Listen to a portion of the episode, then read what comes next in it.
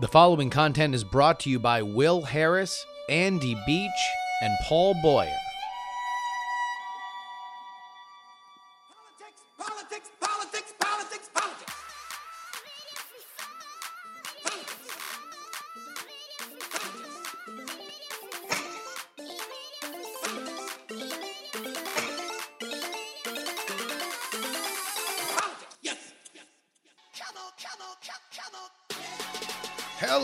Welcome everybody to the Politics, Politics, Politics program for May 15th. My name is Justin Robert Young.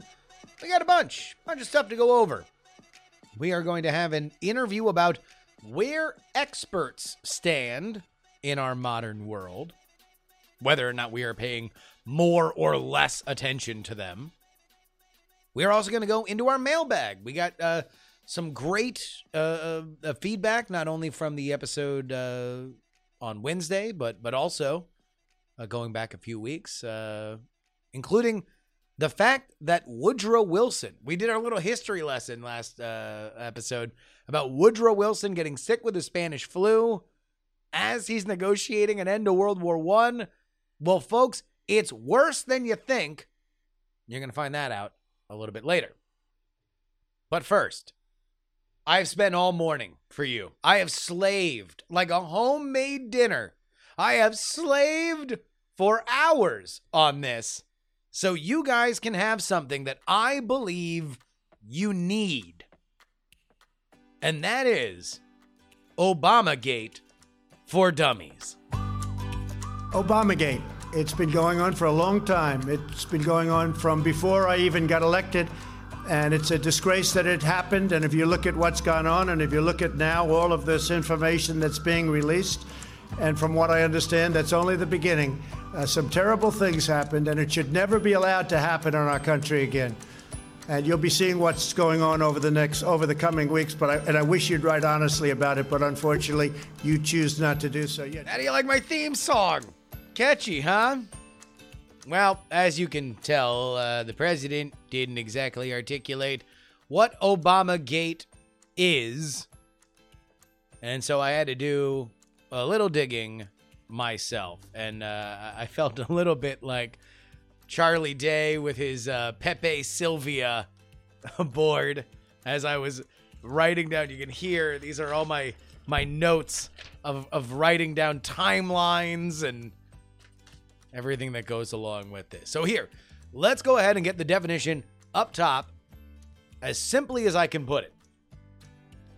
In short, Obamagate is investigate the Russiagate investigators in fewer words. Now, there's a very specific political context to why it's called Obamagate, but I'm going to save that for the end.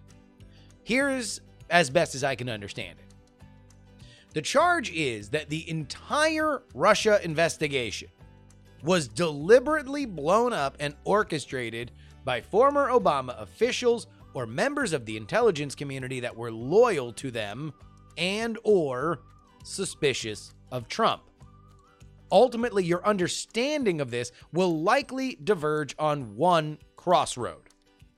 Do you believe that these Obama officials believed that there was fire to the smoke of the Russia allegations? And if so, what means do you think is fair to justify its public handling?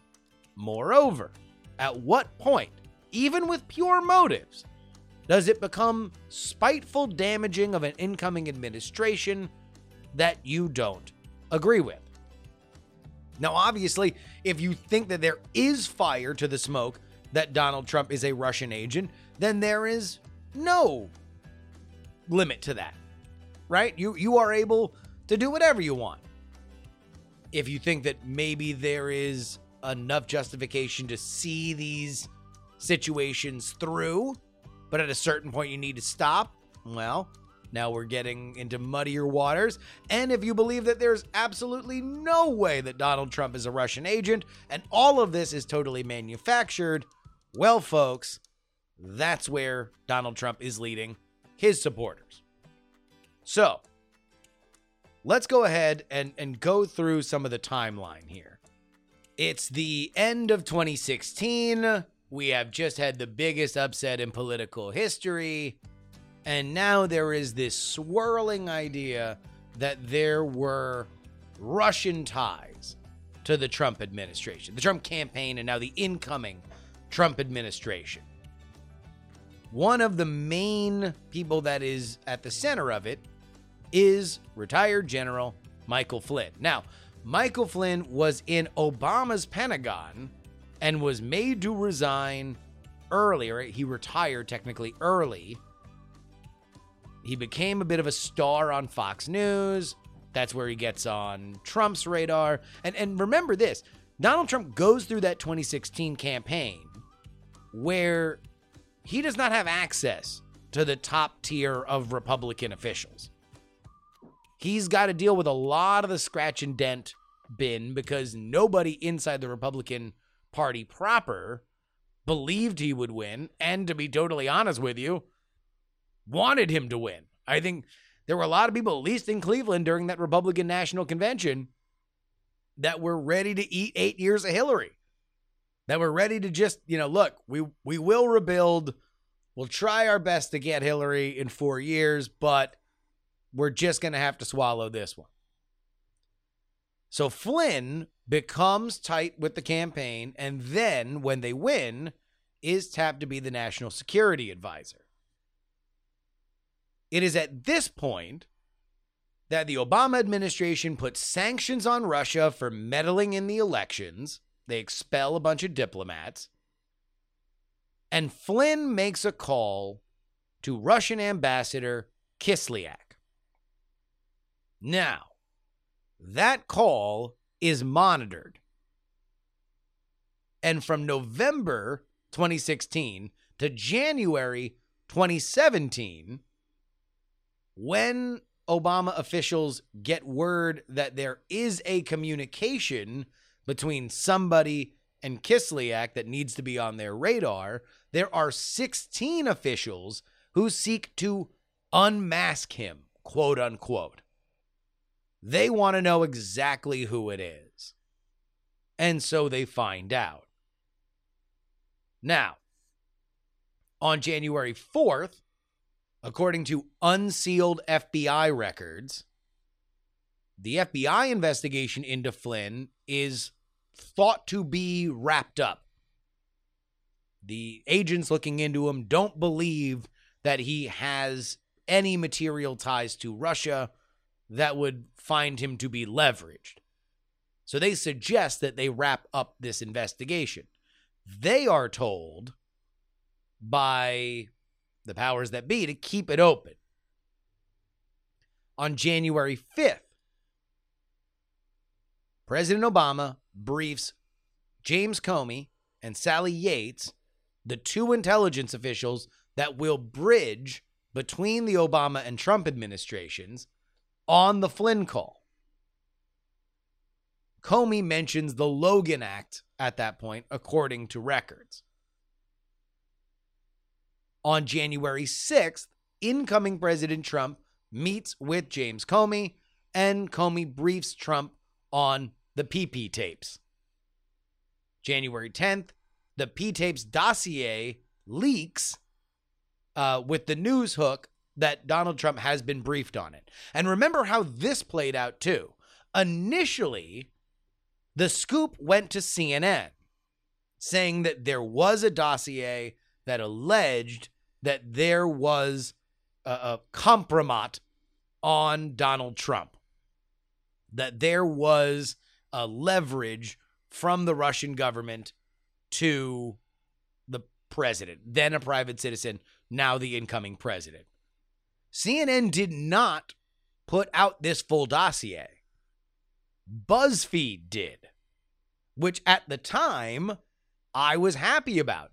You can't just hint around at this. If you're going to make that kind of claim and you have it, and this apparently had been something that had been circulating throughout the DC press for a while, you got to just put it out in full. And so that's where we get the whole story that Donald Trump watched a couple hookers pee on a bed, that Obama slept it.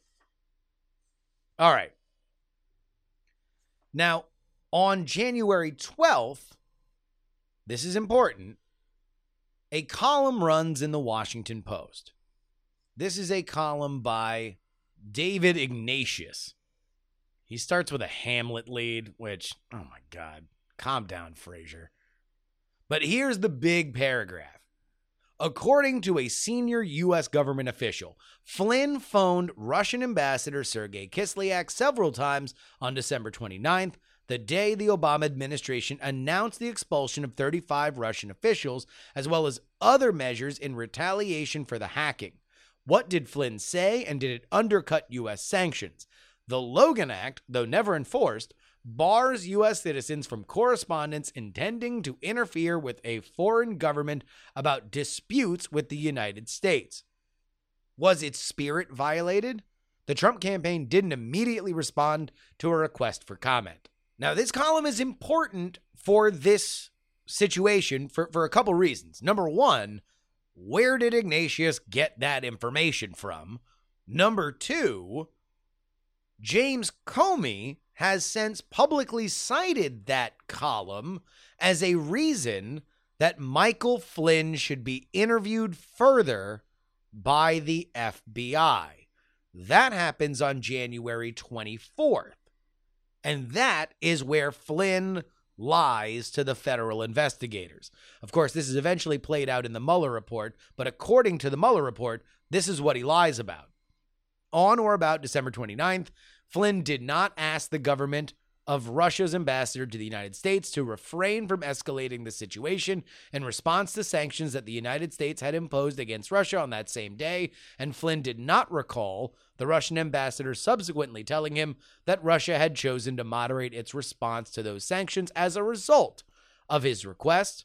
And furthermore, on or about December 22nd, Flynn did not ask the Russian ambassador to delay the vote or defeat a pending United Nations Security Council resolution that the Russian ambassador subsequently never described to Flynn's Russia response to his request. So he lied. He lies to FBI agents, although now unsealed records say that even James Comey at the time was saying that, well, are the lies material? Are these omissions? Do we really want to go forward with charges? They eventually decide, of course, that they will. Now, I want to pause right here because things are going to escalate really, really quickly after this. But right now, this is kind of that paths diverging in a wood moment. If you believe that Flynn is just the tip of the iceberg of one of the most explosive elements in governmental history, that a actual president of the United States is owned by the Russians, then you can understand wanting to shake every single limb of this tree as hard as possible to see if anything falls out. The literal fate of the nation depends on it. But if you look at the fact that the FBI wanted to shut this down before, and there were ta- conversations about the Logan Act, and you didn't really get Flynn on anything, well, you might also think this should have been left there. Sure, you do your due diligence, you look into it, but it didn't seem like there was any there there. So why does it go further than this? Beyond that, James Comey took some fairly extraordinary actions to get that Flynn interview. This is James Comey talking about his decision to do the interview with Flynn and the methods by which he used to do it. You look at this White House now, and it's hard to imagine two FBI agents ending up in the sit room. How did that happen? I sent them. Um, um, something we I probably wouldn't have done or maybe gotten away with in a more organized investigation, a more organized administration, in the George W. Bush administration, for example, or the Obama administration. in both of those administrations, there was process. And so if the FBI wanted to send agents into the White House itself to interview a senior official, you would work through the White House counsel, and there'd be discussions and approvals, and who would be there. And I thought it's early enough. Let's just send a couple guys over. So he does. Flynn lies. Flynn then apparently lies to Mike Pence, and he's fired. Eventually, obviously, he bargains with Mueller. He cooperates with the Mueller investigation, and his sentencing, if you actually look at the timeline, just takes forever. He just delays it and delays it and delays it. Then the government delays it. Then he delays it. Then he gets a new lawyer. Eventually, we get to where we are now, and that's the Department of Justice under Bill Barr dismissing this case because, according to Barr, he doesn't feel that the Department of Justice could prove that he was guilty despite the fact that Flynn initially pled guilty to it. So, let's go back to February of 2019.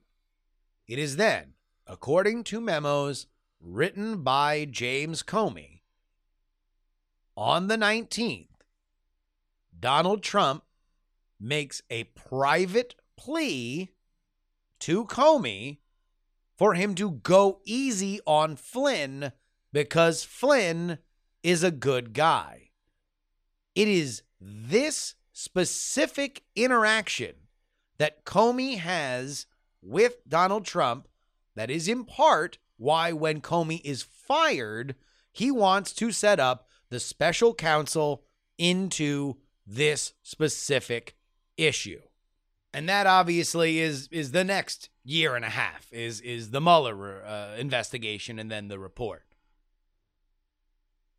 So from there, let's go back because again, your belief in this relies on how much you believe the drive to uncover something as explosive as an incoming president being leveraged by a foreign power justifies the means. There is little doubt when you look at it in this perspective and you start to peel back and go in reverse issue by issue that each level was predicated by the previous one. We wouldn't have gotten Mueller if not for Comey's firing and testimony that Trump was suspiciously asking about Flynn. We would not have gotten Comey's firing if there hadn't been conflicts over the handling of the Russia claims. And we would not have gotten the Russia claims if not for Flynn getting fired and Sessions recusing himself. Donald Trump, then and now, is a uniquely unpopular president with much of the country. And the original sin of being a Russian agent is a near irresistible target to chase for those that hate him and also want to explain how a private citizen like Donald Trump could get elected, which has never happened before. In fact, we've seen the Russian agent narrative survive. I've seen it applied to Bernie fans or Tara Reade. So that's what it is. That's what Obamagate is. Uh, that that is that is the central best I can tell. The central idea when Donald Trump says it's been going on for a long time from before he was president and there's more coming out. And he does seem to have a director of national intelligence that seems to be leading people in the direction of proving certain elements of this. So hopefully now you know. But before we wrap up, I want to give you the political ramifications of it because I don't think this is happening in a vacuum. I do believe that this is a political weapon being used by the Trump administration because we're in that season. The reason this is named Obamagate is twofold. First, it's an excuse to re examine the Russia investigation and the Mueller report. Basically, like I just had to do to even make sense of what Obamagate means. And I gotta tell you, in the cold light of 2020, some of these things do not seem as compelling as they did in 2017, at least to me.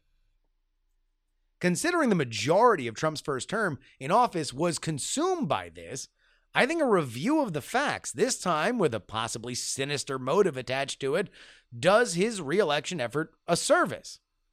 Even if you don't buy that this was a coup attempt, it stands to reason that you could look at it more like overcautious federal investigating and less the Manchurian candidate in the way that it was presented in real time. which is a benefit to Trump for folks who aren't plugged into this all the time. All they know is that at some point they heard, oh, Trump's a Russian agent. And now, as people are tuning back in, if the conversation is, well, everybody was just kind of doing their job, then that benefits Trump. Second, it attacks Trump's general election opponent right in his strength Joe Biden's connection to Barack Obama. If you can even marginally tarnish the previous administration, then you do tremendous multipliers of damage to Biden, whose greatest resume builder is his role in this administration. Take away Obama, and what do you have with Biden? An older version of a twice failed presidential candidate. There is one claim to the Obamagate thing that I find funny, and I'm going to speculate here. But Joe Biden is on the list of people that were requesting an unmasking of who was on that call with Kislyak. But he doesn't request it until January 12th, the same day that Ignatius runs his column in the Washington Post. Which makes me think one thing Joe Biden is out of the inner circle of trust. Joe Biden had to read about this in the Washington Post, and then Joe Biden wanted to get confirmation himself, so he requested an unmasking. And that, ladies and gentlemen, is Obamagate for Dummies.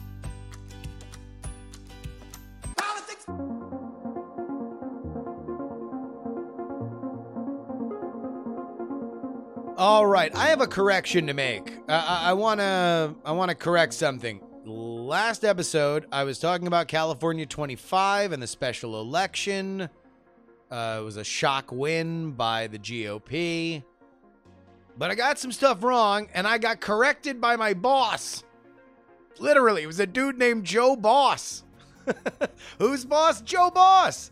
Joe Boss uh, corrected the record, and uh, uh, I want to get it right here. So, uh, number one, the uh, California 25 stats. That seat has a a really interesting kind of uh, pattern to it. it. It has bounced between the Republicans and Democrats over the last 50 years, with a Democrat serving for two decades from the 70s to the 90s, and then Republicans doing the same from the 90s until when Katie Hill won uh, uh, recently.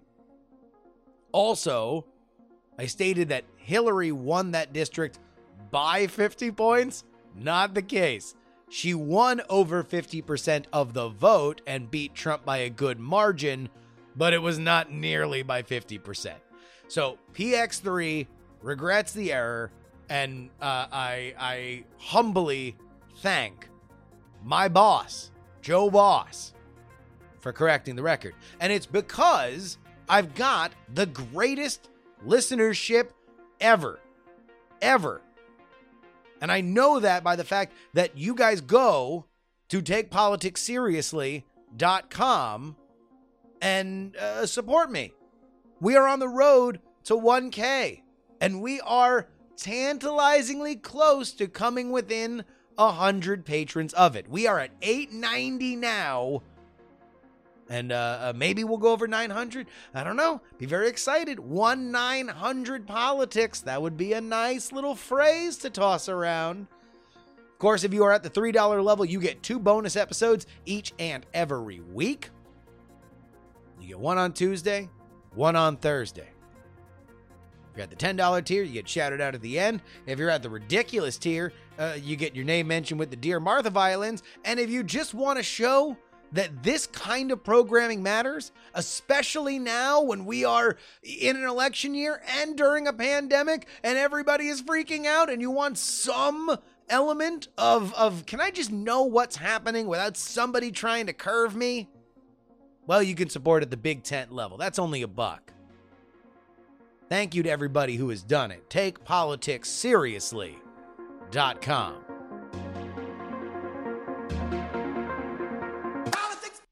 Our guests today are Benjamin Waterhouse and Lee Vinsel. Benjamin is an associate professor of history at the University of North Carolina at Chapel Hill and the author of Lobbying America, The Politics of Business from Nixon to NAFTA and the Land of Enterprise, A Business History of the United States.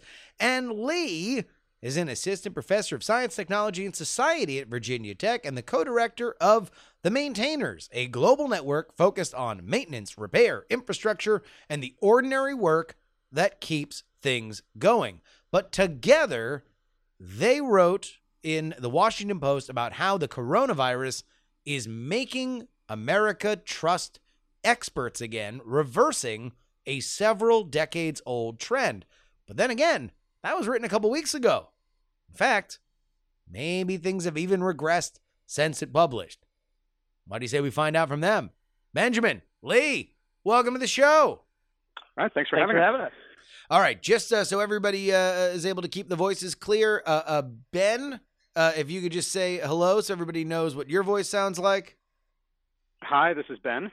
All right, and Lee, do the same. Hi, this is Lee. Perfect. Now, uh, you guys are uh, uh, the authors of a uh, editorial in the Washington Post about how, in the age of COVID, there is a very interesting trend that has been reversed after a few decades of decline, and that is Americans saying that they are listening to and trusting experts. Uh, it might be a silly question, but why do you think that is? Well, I, this is Ben. I guess the uh, the first caveat that we should throw out there is that you know this is a really rapidly evolving uh, situation in in our country, and so we we try to be real careful um, to make a, an observation um, that wasn't necessarily the only interpretation of uh, of events. Uh, I myself am continually struck in just the weeks since that editorial came out by um, the degree to which you know the premise is looking shakier and shakier uh, as as we go along. But at the very in the first couple of weeks of this, it struck us that uh, you know people's willingness to drop everything and um, and take the advice of the medical community, both um, in and out of government, uh, was was noteworthy. And uh, you know it certainly was self-serving, and there was a lot of uh, reaction that was based on self-preservation rather than um, you know maybe the the, the public interest. Um, but we, we thought it was it, was an interesting kind of inversion of, of trends that uh, that people seemed to take the threat seriously, um, Mm. at, and to the degree that they did, particularly you know by late March. Uh, so let me ask uh, Lee. You, uh, I mean, obviously, th- this is something that is rapidly evolving. But one of the things that I've been struck by, even kind of before this, is what the role of an expert, the understanding of who an expert is in our modern 2020 world. Uh, when we have so much access to uh, media, uh, it's not just the guy who shows up on the nightly news. It seems like every day I'm introduced to a new expert on Twitter who has a, a very compelling tweet thread. So, what is an expert in 2020? Yeah, I mean, I think that's a good question. Uh, people who study media in society have been saying that, you know, we kind of live in a flatter world where um, there's not the same old filters um, that were around for, you know, most of the 20th century. Um, and so, you know, the the whole notion of expertise becomes kind of undermined when you know anybody uh, can put forward an opinion or you know promote themselves as experts uh, in this world. I think that you know Ben and I wanted to point out um, to the degree that we did see a shift in those early weeks around COVID. We wanted to point out that you know the attack on expertise uh, is something that's you know has a long history that goes back at least 50 or 60 years. Um, and that you know that was kind of what we wanted to highlight is that both you know intellectuals attacked, uh, somewhat ironically attacked experts in the 60s, going into the 70s as a problem in society, and then this was taken up um, by politicians, you know, especially Republicans, but not exclusively, And so the position where we ended up in the last, you know, decade, where there's been a really strong distrust of experts, um, you know, per, perhaps aided by social media and other changes in media, uh, is the the kind of end of a long historical trajectory. All right, well then let's let's go back. What was the expert? Who who were the initial experts that earned the criticism from those intellectuals in the the, the late fifties and the sixties? I guess, I guess we'll go to Ben with that one. Well, yeah. So I think you know the, the, the context that we need to to put this in is the the rapid changes in in society, in industrial society in particular, over the course of the first half of the last half of the 19th century, the first half of the 20th century, that really brought modern life to uh, to all of us in in brought you know a level of complexity and uh, sophistication in, in ways that were just kind of unimaginable to earlier generations of people. And for several generations, really up through the period of the Second World War and the period right after that, um, these changes were, were massive and rapid, uh, and and really you know required a huge degree of, of complex understanding. At the same time, people's expectations for what modern life would bring to them changed radically. Um, you know, think about something like the advances of modern medicine um, and the diseases that were eradicated, the extension of quality of life, uh, and then on top of that, you get sort of this economic boom after World War II that increases most people's real income and quality of life in really dramatic ways. So that by the 1950s and 60s, we have both a much more complicated society and a much more uh, and much higher expectations for what that society will bring to us. These are the things that start to get challenged in the 1970s, um, not just on an intellectual level, but on a material level, when all that sort of economic growth starts to uh, slacken and the kind of expectation that things will always get better and things will always be improving. Uh, sort of runs up against reality uh, in in many people's eyes, and I think this this creates a kind of a crisis of um, of confidence among many people that manifests in a lot of different ways. Uh, some of them are politicized, some of them are uh, sort of intellectual or cultural critiques. But this is really the moment in the sort of, I would say, late 1960s, 1970s, where this sense that maybe the, the powers that be are not actually, uh, you know, taking account of my best interest or they're not actually um, making things better um, starts to get reinforced by, by the things that are surrounding everybody. So when yeah, we, and I think sorry, yeah, go ahead, Lee. Go ahead. Uh, to tag on to that, I mean, I think what you see is there's Austrian economists like Friedrich Hayek and Joseph Schumpeter, um, and then American intellectuals and writers who were influenced by those guys like um, Daniel Bell and Daniel Patrick Moynihan, basically start to worry about the growth of bureaucracy and regulation. Um, and they cast what they called a new class, which is basically, the, uh, you know, kind of bureaucratic experts and intellectuals as getting in the way of economic growth and innovation and change that they think is a good thing. So a lot of it has to do with kind of economists and then sociologists who are influenced by economists were some of the early critics of, of the changes. And I'd point out that this whole notion of a new class is really wrapped up in a question of democratic legitimacy and who's in charge and who where power lies in a society. Because the, the criticism of the new class uh, that Lee just mentioned is, you know, that, that these people are not really the, um, the, the, the people who are really making society work. They're not the, the business folks or the innovators or the change agents. Um, they are, uh, you know, to use the econ- economist's term, they're sort of rent seekers who sort of leech off of, of society as, as you said, bureaucrats or, um, you know, government officials or agents of various government bodies uh, that don't really contribute anything, and yet they uh, seem to wield all this power. And so the, the pro-democratic argument, I mean with a small t, the small d, not like the party, but Yeah, yeah, yeah. The, the pro-democracy argument is that, that this is kind of siphoning away individual freedom and individual choice. Um, and so when all of these kind of factors come together, you get a profound sense of, of, of unease and distrust in various levels of expertise. Gotcha. So so this is a situation where uh, now the people who are making decisions, quote unquote, for our own good, maybe we should be taking a closer look at them and maybe uh, uh, their decisions are either unnecessary or outright harmful.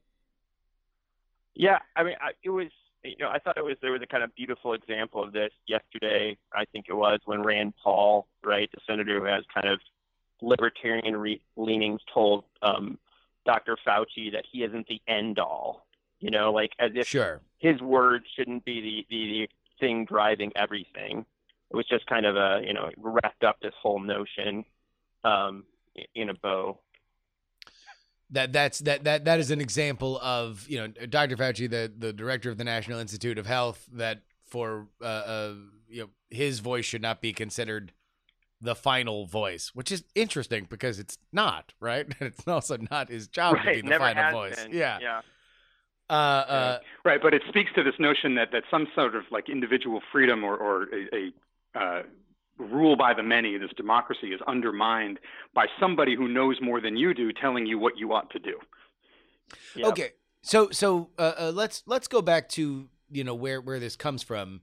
Uh, there is a steady decline in confidence in experts from the 1960s up till now. Uh, uh, i i what what is what is the the science or the the the polling behind that? Like, how much faith did we have in experts, and where was it right before COVID? Well, these are you know very difficult things to measure with any with any certainty. You can pick up overall trends, um, and it frequently depends on on the specific question that you asked. The, overall trend line was was down from I'd say the mid 50s. I'm sorry, mid 60s uh, into you know the 1970s was probably the, the worst of it in terms of faith in government, faith in the military after Vietnam. Um, there's a little bit of an upswing in the last decades of the 20th century, and sometimes it matters, you know, how the economy is doing or whether the country is sort of in a period of prosperity versus war or you know things like that so it, it's kind of hard to put a precise number on Sure. uh, on discontent but i think qualitatively you can look at the range of uh, of debates over a, a number of different types of scientific issues um, climate change and you know vaccinations and things like that are sort of the most obvious ones where um, there was, if not a growing, a very steady level of uh, of popular distrust and cynicism, um, and and debates about them. You know, the, the arguments over, climate change have really sort of settled in, had at least settled into this notion of, you know, there's an overwhelming scientific consensus, and there's a very vocal minority uh, that disputes it. So w- w- when it comes to trust, it, it does seem that if we're taking it from the mid 60s to the end of the century, that does also coincide with it a big explosion in media, not only cable, but also the internet and then social media on top of it. Uh, is there, I guess my, my question is twofold. Number one, if we have so much more bandwidth, and therefore issues can be discussed and are regularly discussed in much more granularity, does that naturally feed its way into questioning and second guessing what experts say? Uh, and and number two, is just even the existence of the discussion clouding the idea of whether or not by the end of the discussion we have more faith or less faith in the experts. Hmm.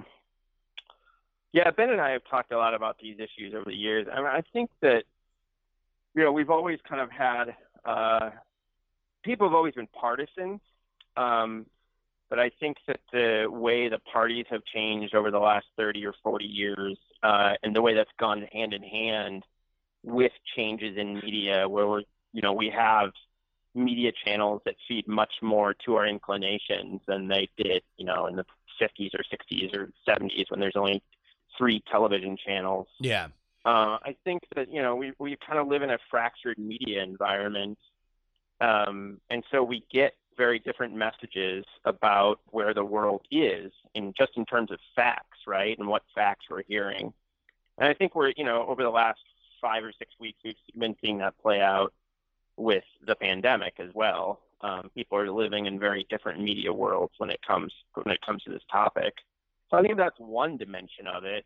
And then I think, you know, going back to something you said earlier, you know, I think we also just have a multiplication of expertises um, in in these different media landscape. What do you think, Ben? Yeah, I mean, I think there's there's a lot to this. I mean, there's a story in in business and economic history about fragmentation and um, you know, it's in media fragmentation and this kind of uh, breaking out of, of the population into smaller and smaller niches uh, where you try to target your uh, your sales and your advertising. And I think it's important to remember that that media is fundamentally an advertising industry, uh, and so Yeah. it's all driven by who is going to be the person who's listening or reading uh, or viewing your your content uh, and what you're and what someone is trying to sell them. And so, you know, when you frame it that way, you can see that the, the tendency is toward a more fragmented and more diverse uh, or dis- dispersed, I should say, uh, environment. And, and I think the other phenomenon that, that Lee sort of uh, was was building around is is this concept of a of a decline of gatekeepers, um, which can be seen as a positive thing from the perspective of spreading information uh, and public discourse and debate and democracy, but it can also be seen as a, a challenge to them. And, and this is something that political scientists talk about in um, in sort of structural political terms, but it also applies to to media. The the expansion of web-based um, media content and the general cheapness of, of access has flooded um, the world with a huge number of, um, of, of content providers. We don't just have a handful of uh, of you know n- networked news organizations anymore. In the same way, our political system also has sort of started to lose its its gatekeeping functions. The, Yeah. the kind of power, party power brokers that used to make a lot of the decisions uh, are significantly weaker uh, than they than they have been. And I, I don't think these that's a coincidence that these things are all happening in the same sort of historical moment. The it's it's almost a kind of overflow of of options and choice and less kind of rigor and and and, and guardrails um, that again can be a utopia um, from one perspective, but it can also be uh, very chaotic from another. I think chaos is really the key word there because what happens when you get rid of gatekeepers is number one, you avoid and and really do fatal damage to the concept of a herd uh, mentality that that can kind of uh, cloud what a general thought is, but you also do that by multiplying chaos by infinity. Right, like, and now everybody can say anything, and so it's not just a few segment producers and and uh, uh, section editors that decide kind of the the general tone of stuff.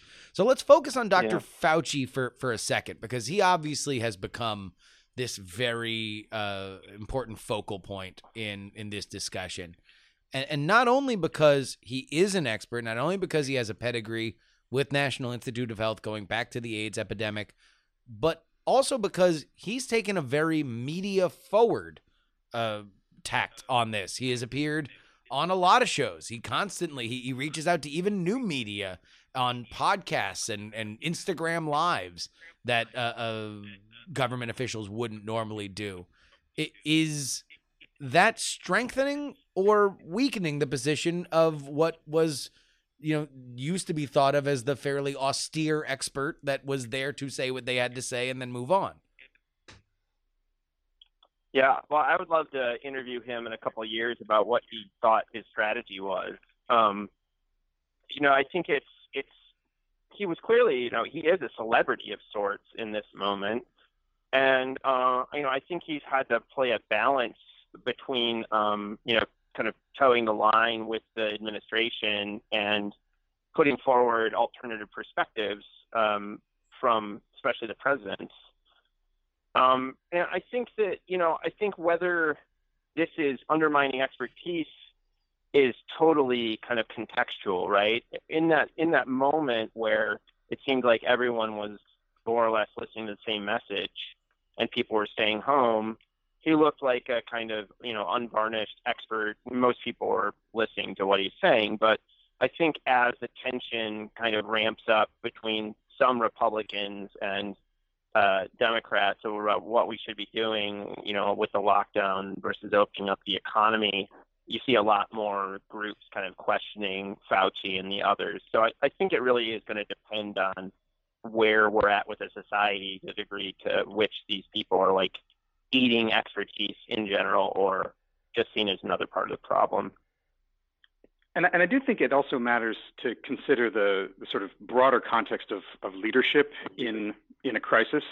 Uh, you know, part of the reason that Fauci has assumed the role that he has is that he is the you know really the only one in the administration who uh, is prepared to do that. And I think that has a lot to do with the ability and, and inclinations of the president himself, as well as uh, the, the sort of nature of this particular crisis. And in a way, it sort of reminds me of uh, the degree to which 12 years ago, when we were going through the 2008 uh, financial crisis, the degree to which Henry Paulson, as the Treasury Secretary, uh, and to some extent Ben Bernanke at the Fed, became the sort of public faces of how we are dealing with this series of, of, of crises. And I think a lot of that had to do with the fact that the actual president at the time, um, George W. Bush, was at the very end of his uh, presidency. He was extremely unpopular.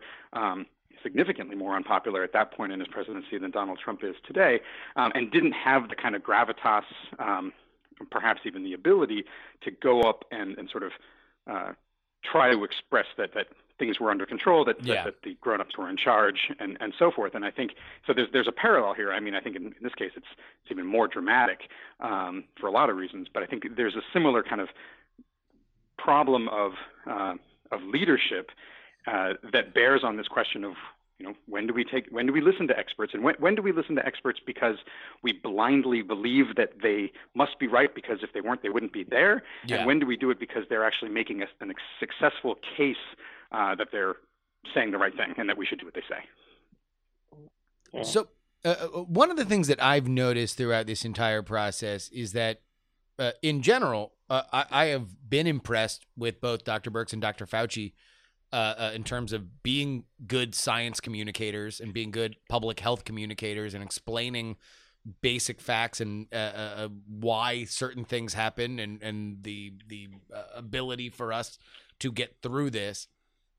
But as Dr. Fauci has now become a, a, a bit of a boogeyman on the right, there was a moment in which Dr. Birx had become a bit of a a, a boogie woman, which I've never heard before, but it sounds funny when I say it. Uh, on on the left, that she was looked at to be too much of a toady to Donald Trump or too complimentary of Donald Trump. Uh, when I watched it, I saw two very competent health professionals talking about uh, almost identical things. But is there just a role in partisanship of who you want to pick as your avatar to believe in when it comes to selecting the experts that we understand are correct? Oh, totally. Yeah. I think a lot of times it matters who's, you know, talking more than the message matters, you know, and, um, and, or we only pick out the experts who are saying what we want to hear on the other side. Um, you know, in, in climate change, I, I make a, a argument in my automobile regulation book that, you know, in a sense, Al Gore was like the worst face of climate change when he put forward an inconvenient truth. You know, the, his Yeah. uh, the book that got him the Nobel Peace Prize because he had been hated by people on the right for, you know, 20 or 30 years at that point.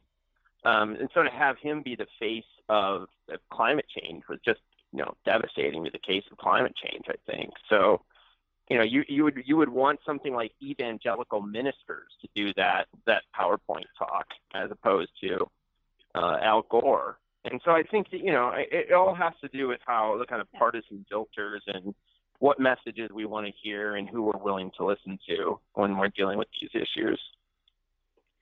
And I think this really, you know, poses huge strategic problems for um, the political class on, on any side of these issues because they tend to be the least. Uh, I mean, they, they tend to be part of the major problem in the continued partisan partisan divide and the polarization of of politics, um, largely because they they would not say uh, to Lee's point, like so say, well, wait, why should we concede Al Gore? Um, you know, why should we give up on this? Um, be, even though it would strategically maybe make more sense to do that, uh, because I think they're right. Uh, and so this this leads to a sort of uh, arms race, basically, where each side uh, pushes more and more toward the extremes, and uh, and and ultimately, you know, increases the level of, of dysfunction. Uh, so I think that that partisan lens and the polars, polarized lens is really the, the critical way to see any of these uh, developments, and it's. I think at the moment that we were writing that op-ed, uh, it seemed for a brief moment like there was a greater level of consensus lurking somewhere beneath the surface um, that might, uh, you know, might have flowered into something. I, I, don't think that really has. I think we're we're seeing the resurgence of uh, of that polarized frame on, on every every decision, as you point out with the um, the two experts. So let me ask, and this might be the same answer. This might be even the same question, but it's going to sound a little different. Uh, obviously, solutions have you know, certain solutions find homes in different political ideologies, but when I look at the the uh, uh, negative feedback to certain experts, very often it's less about how they say it and more about what they're saying and the solutions that they are offering. In general, if somebody says, uh, "Do you believe in climate change?" the answer might be yes. But if the uh, uh, solution is, "Well, you need to give up your car in the next twenty years," then the answer right. will be absolutely no. Uh, so, how yeah. much of our criticism of experts is us shooting the messenger on the solutions that they are offering? I mean, this is like the whole history of, of regulation, yeah. know, tied up in a in a neat little bow.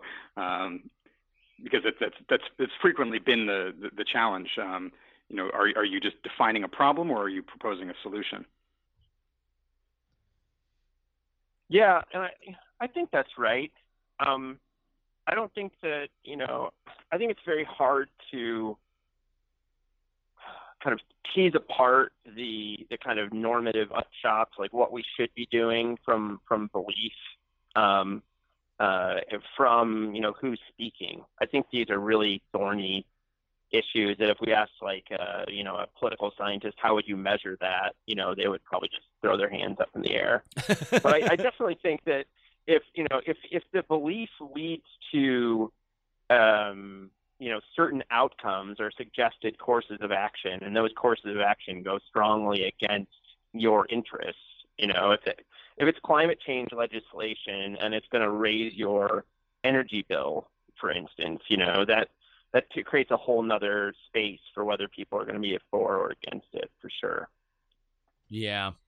Uh, uh, all right. Well, as we kind of wrap things up here, is there anything that that you guys see uh, even after uh, the the piece came out, and now obviously we are in a little bit more of a fractured place uh, in terms of, of, of what to do going forward. Is, is there anything that you've seen has been effective that maybe we can model going forward in terms of people uh, uh, listening to experts, or you know, is this just you know people listen to experts when the world is falling around their ankles? Well, something that strikes strikes me is that um, you know, the polls I've seen at least suggest that most Americans are uncomfortable with the idea of going back to kind of normal life. Um, so even though there's this debate about how much we should open up versus be locked down, there's still, I think, a lot of wiggle room for what opening up looks like. Yeah. Um, and so I think that there's like some hope there that, you know, it, we might experts might not be able to tell us to stay home because you know lots of people think the economic devastation is just too much, but there might be kind of wiggle room there to make suggestions for what for what kind of living in the world looks like at this moment. I think another thing, I think that's that's right, and I, I think another thing that has sort of come out of this is the the ability of the general public to have a, a kind of complicated and nuanced understanding of a problem that is not the way things are filtered through either opinion polls or frequently the way most media outlets uh, discuss public opinion. Um, that you know this is not a simple choice between uh, go back to the way things used to be and take whatever uh, horrible death count that that would entail versus stay on the level of isolation that we've been dealing with for a couple of months. Um, and that, that people can can make their own uh, can make their own choices within a framework established by um, by collective action, basically by by local government, by state governments, and, and so on. So I think you know there if there's a something to be optimistic about, it's the fact that you know we don't have you know mayhem and bedlam in the streets, and we haven't had the complete breakdown of, of law and order. Um, that people, in fact, are are in many ways pulling together, and that there's a lot of forces on people's behavior that are not um, rigidly top down. You know, there's a lot of cultural uh, pressure, whether it's from your friends on social media or from celebrities uh, doing things on online or, or just sort of generally in the air. There are a lot of ways that people's behaviors can be uh, shaped in a productive and healthful direction um, that are not as sort of simple and, and one-sided as, as uh, some of the most extreme voices might suggest. There we go. That's a coronavirus interview that ends on a positive note. I'm happy about that. I'm excited. Uh, all right, our guests have been Lee Vinsel and Benjamin C. Waterhouse. Of course, Benjamin is an associate professor of history at the University of North Carolina at Chapel Hill and the author of Lobbying America, The Politics of Business from Nixon to NAFTA, and Land of Enterprise, A Business History of the United States. And Lee is an assistant professor of science, technology, and society at Virginia Tech and co director of The Maintainers, a global network focused on maintenance, repair, infrastructure, and the ordinary work that keeps things going. He's written about the history of the United States automobile regulation and this fall we'll publish a co authored book titled The Innovation Delusion How Our Obsession with the New Disrupts the Work That Matters Most. Thank you so much for joining us, guys. Thank Thanks you. for having us. Politics, po-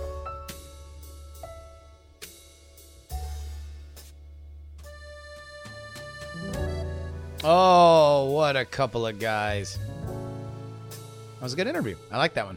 Tell you what, if you would like to have some input on this show, why don't you head on over to your email? You can send me an email, theyoungamerican at gmail.com. We read emails sometimes, including this great one that came in after our episode on Wednesday. Dave writes, It's worse than you think with Woodrow Wilson.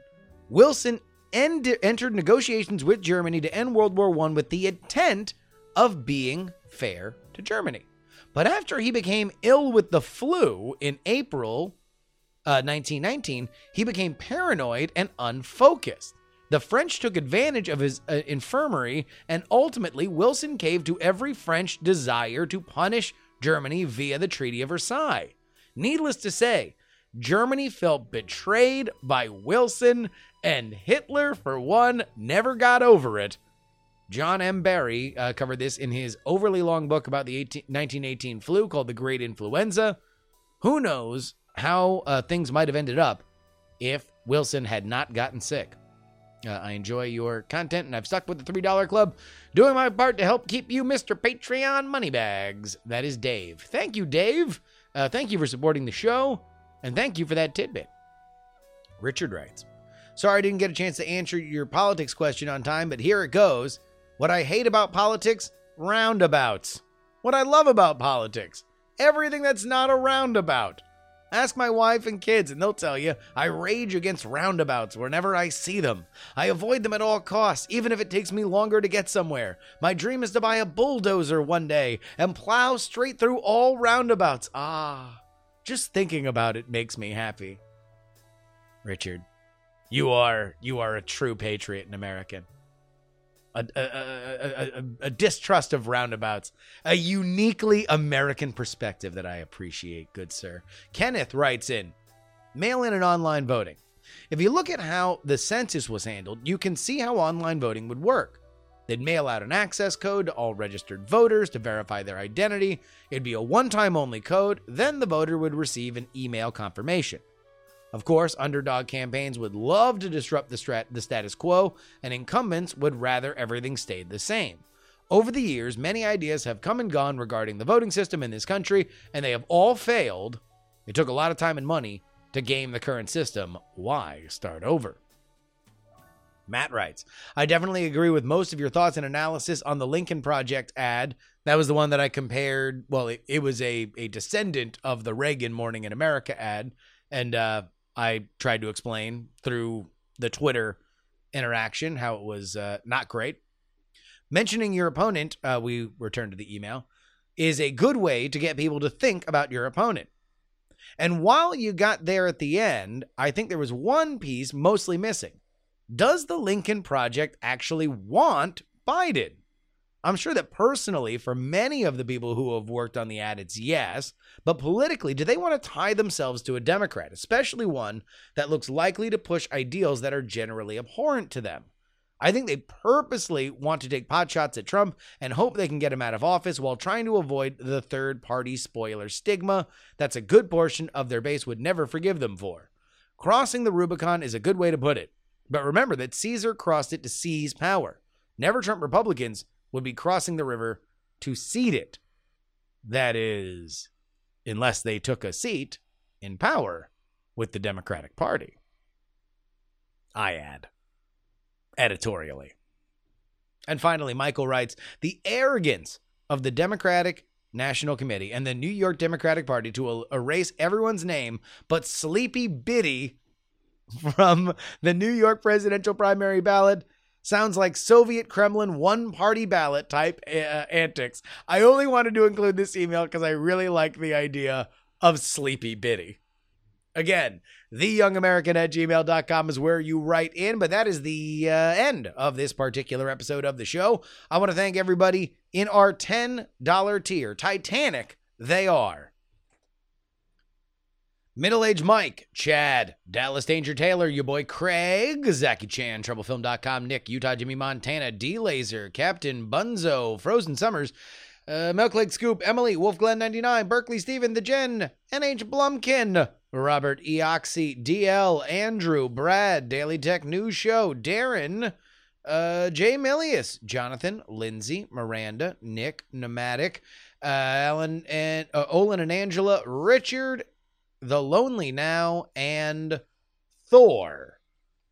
Thank you guys so much for making this possible. If you want to get my insights five days a week into your email, you head on over to freepoliticalnewsletter.com. You want to find me on Twitter? I am at Justin R. Young. You want to find me on Instagram? Same place. You want to get on my Discord? It's a place for 24 7 political talk from the people that listen to this show. Well, you head on over to bit.ly slash jury discord, J U R Y D I S C O R D. Until next time.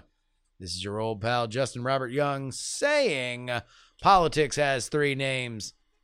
And I know a show that talks about politics. I know another one on television that talks about politics. And still one more discusses politics. But this is the only program that dares to talk about oh,